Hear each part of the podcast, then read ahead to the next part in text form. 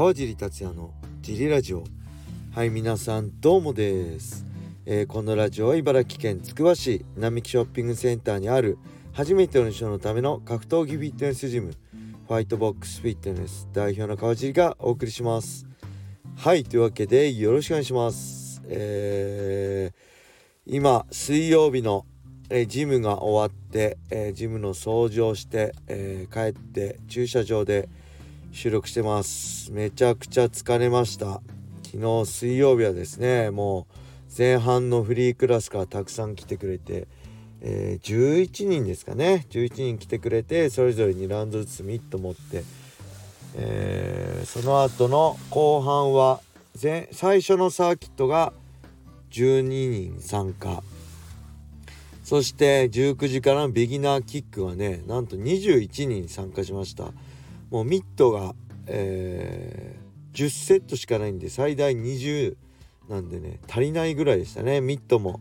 そうですけどグローブとスネパッドも足りないんで皆さんまあねクラス中も言ったんですけどこれもし聞いてるジムの会員さんいたらえー、マイグローブマイスネパッドの購入をよろしくお願いします。特にねもう入ってだいぶ経ってる人はあれは入ったばっからの人用とかねそういう人用なんで是非お願いします。今度ねジムにおすすめのグローブとかの貼って、えー、URL とか貼っておきますね。ちょっと小林さんと相談して。それだったらねあのここがおすすめですよっていうのあるんで、えー、まあ貼っておきます。もうちょっとお待ちください。はいそしてね後半のえー、サーキットも9人ぐらい参加してくれました。いやー賑やかでしたね。最近入った人がほんと増えて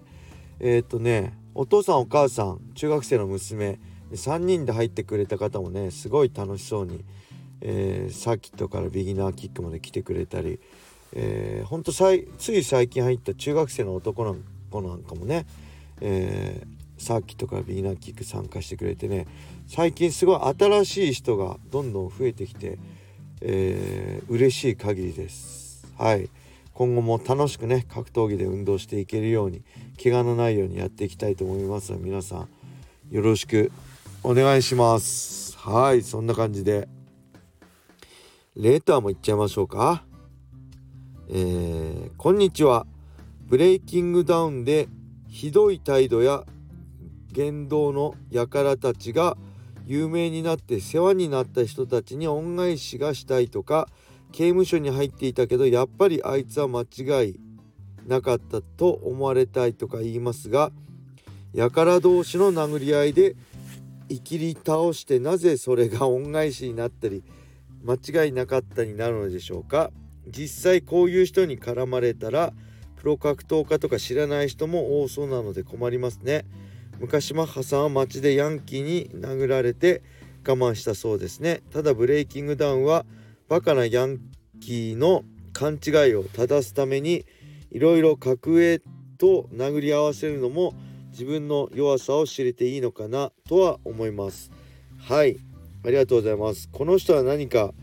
ブレイキングダウンになんか親を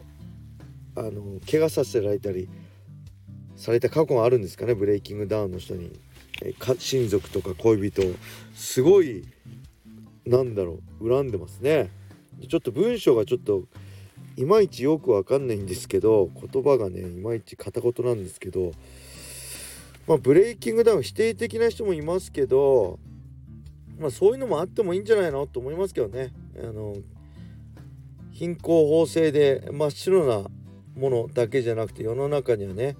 黒いものもあるしグレーなものもあるしいろんな色に染まってるものもあるし白だけだとねあの本当無菌の状態だとそういう菌に弱くなったりするじゃないですか。だからある程度そういうものも必要だしそこからえ道から外れた人をもう一度まっとな道に戻すためのものも僕は必要だと思うしそういうのが、まあ、ブレイキングダウンだって朝倉さんが考えてることなのかなって思いますね。そういうこと言うとね朝倉未来に何だろうすり寄ってるみたいなこと言われるんですけど全く僕そんなことないですからね。別に興味ないしあファイターとしての朝倉未来にはね興味あるけど別にそういうの俺できない人間だし好きじゃないんでそういうつもりはないんですけど普通にそう思いますね。うん。あのー、だからまあブレイキングダウンで生きり立ってんのは後で見て恥ずかしいなって思う時は来ると思うしあこの時こうだったんだなってあれ一緒デジタルタトゥーと一緒ですからね。あの後で恥ずかしい思いするのは本人なんでまあそれでも目立ちたいと思って。人間って目立ちたいんですよね。俺も昔は目立ちたいと思ってたしだからってそういうことはしないですけど僕は道外れたような法を犯すような、まあ、刑務所に入るようなしたこしたことはないんで分かんないですけどまあねこれがきっかけなんじゃないかなと思いますね。ここで全て完結じゃなくてここでブレイキングダウンで名前を売って自分を認知してもらって自分がどういう人間か今後それを見せていく姿が大事なんじゃないかなここがスタートでありまだまだ人生死ぬまでね自分の道っていうのは続くんでどうその先から生きていくかっていうのが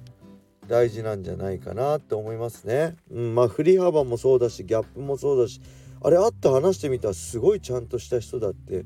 思う人もねいるしあのアウトサイダーの人なんかね当時やからばっかかなと思ったら吉永君なんかすごいナイスガイだしあ慶之助君ねあと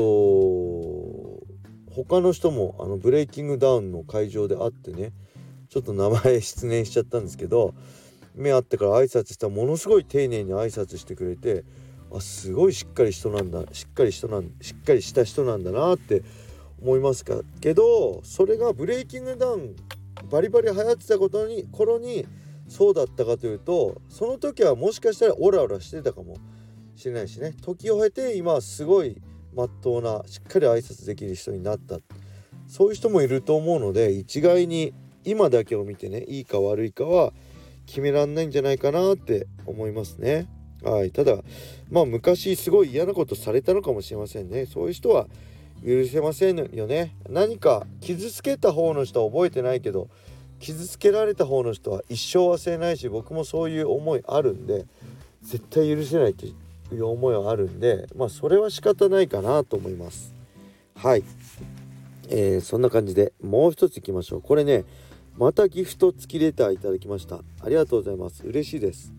えー、川地さんどうもです。いつも楽しく聞いております。さて USC マニアの川地さんに質問です、えー、USC に挑戦してほしかったプライドファイターって言いますか？私の中にはヒョードル、ヒカルド・アローナ、パウロ・フィリョ、青木真也などなど大勢います。その中でも特にヒョードル、シルビアを30秒で仕留めた時なら当時チャンピオンだったクータやレスラーに勝てただろうと思っています。日米のトップ団体で戦ってきた川地さんはどのように考えますか？はい。ありがとうございます。これはねよくある話ですけどやっぱヒョードルじゃないですか？唯一 USC に出なかったナンバーワンヒョードルですよね。それが魅力でもあり残念でもありっていう感じで。時期はねちょっともうちょい早くじゃないですかね。できれば、えー、見ること戦った2005年ぐらいのヒョードルが全盛期だと思うのであの頃ねあの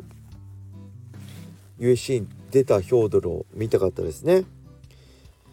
でまあヒカルド・アローナもそうですね。ただヒカルド・アローナとかマウリシのマウリシオ将軍バンダレ・シューバークイントン・ランページ・ジャクソンとかその辺のファイターもあのアローナ以外はね将軍シューバーランページって出ましたけどやっぱりねシューバーとかピークがねやっぱプライド全盛期だったじゃないですか。2000それこそ3年4年5年とかそのぐらいだったと思うのでそのプライドで戦ってだいぶ体を消耗してきた後のプライあの USC 参戦だったんでできればねえ2002年からまあほんと5年の間のピークの時に見たかったかなと思いますね。シューバも、えー、ランページも将軍もプライド全盛期の頃に見たかった。でまあ青木真也に関しては確かに見たかったっていうのはあるけど青木真也のスタイルだと結構 USC だとやっぱ体格差もあるし青木って顎が強くないので、うん、まあもちろんトップまではいけたけどチャンピオンになれたかなっていうのはちょっと僕は疑問を感じてますね。あのスタイルだと。はい。であとは誰だろう。やっぱ全盛期で言えばまあ USC 出てるけど五味隆則の全盛期それこそ2004年2005年の五味隆則が当時の USC に行ってたらチャンピオンになれてたかもしれないしまあそれで言えば2004年2005年の川尻が USC 出ててもまあ、トップにはいけてたでしょうね。チャンピオンになれてたかっていうとまあ僕の場合そういう星の下に生まれてないのでチャンピオンにはなれなかったと思いますが、まあ、そこそこいいトップ戦線で勝負できてたかなとは思いますだからみんなプライドのファイターがプライドファイターがね USC 出てあのいい戦績あんまり残せてないっていうのはやっぱプライドでの時がピークでそこでかなり体を酷使して消耗してるからっていうのもありますよね。まああともう一つ理由もあると思いますけどそれはまあここでは言わないで僕の中で思っておこうと思います。はいそんな感じで、えー、終わりにしたいと思います。レターもどしどしお待ちしております。皆様良い一日を。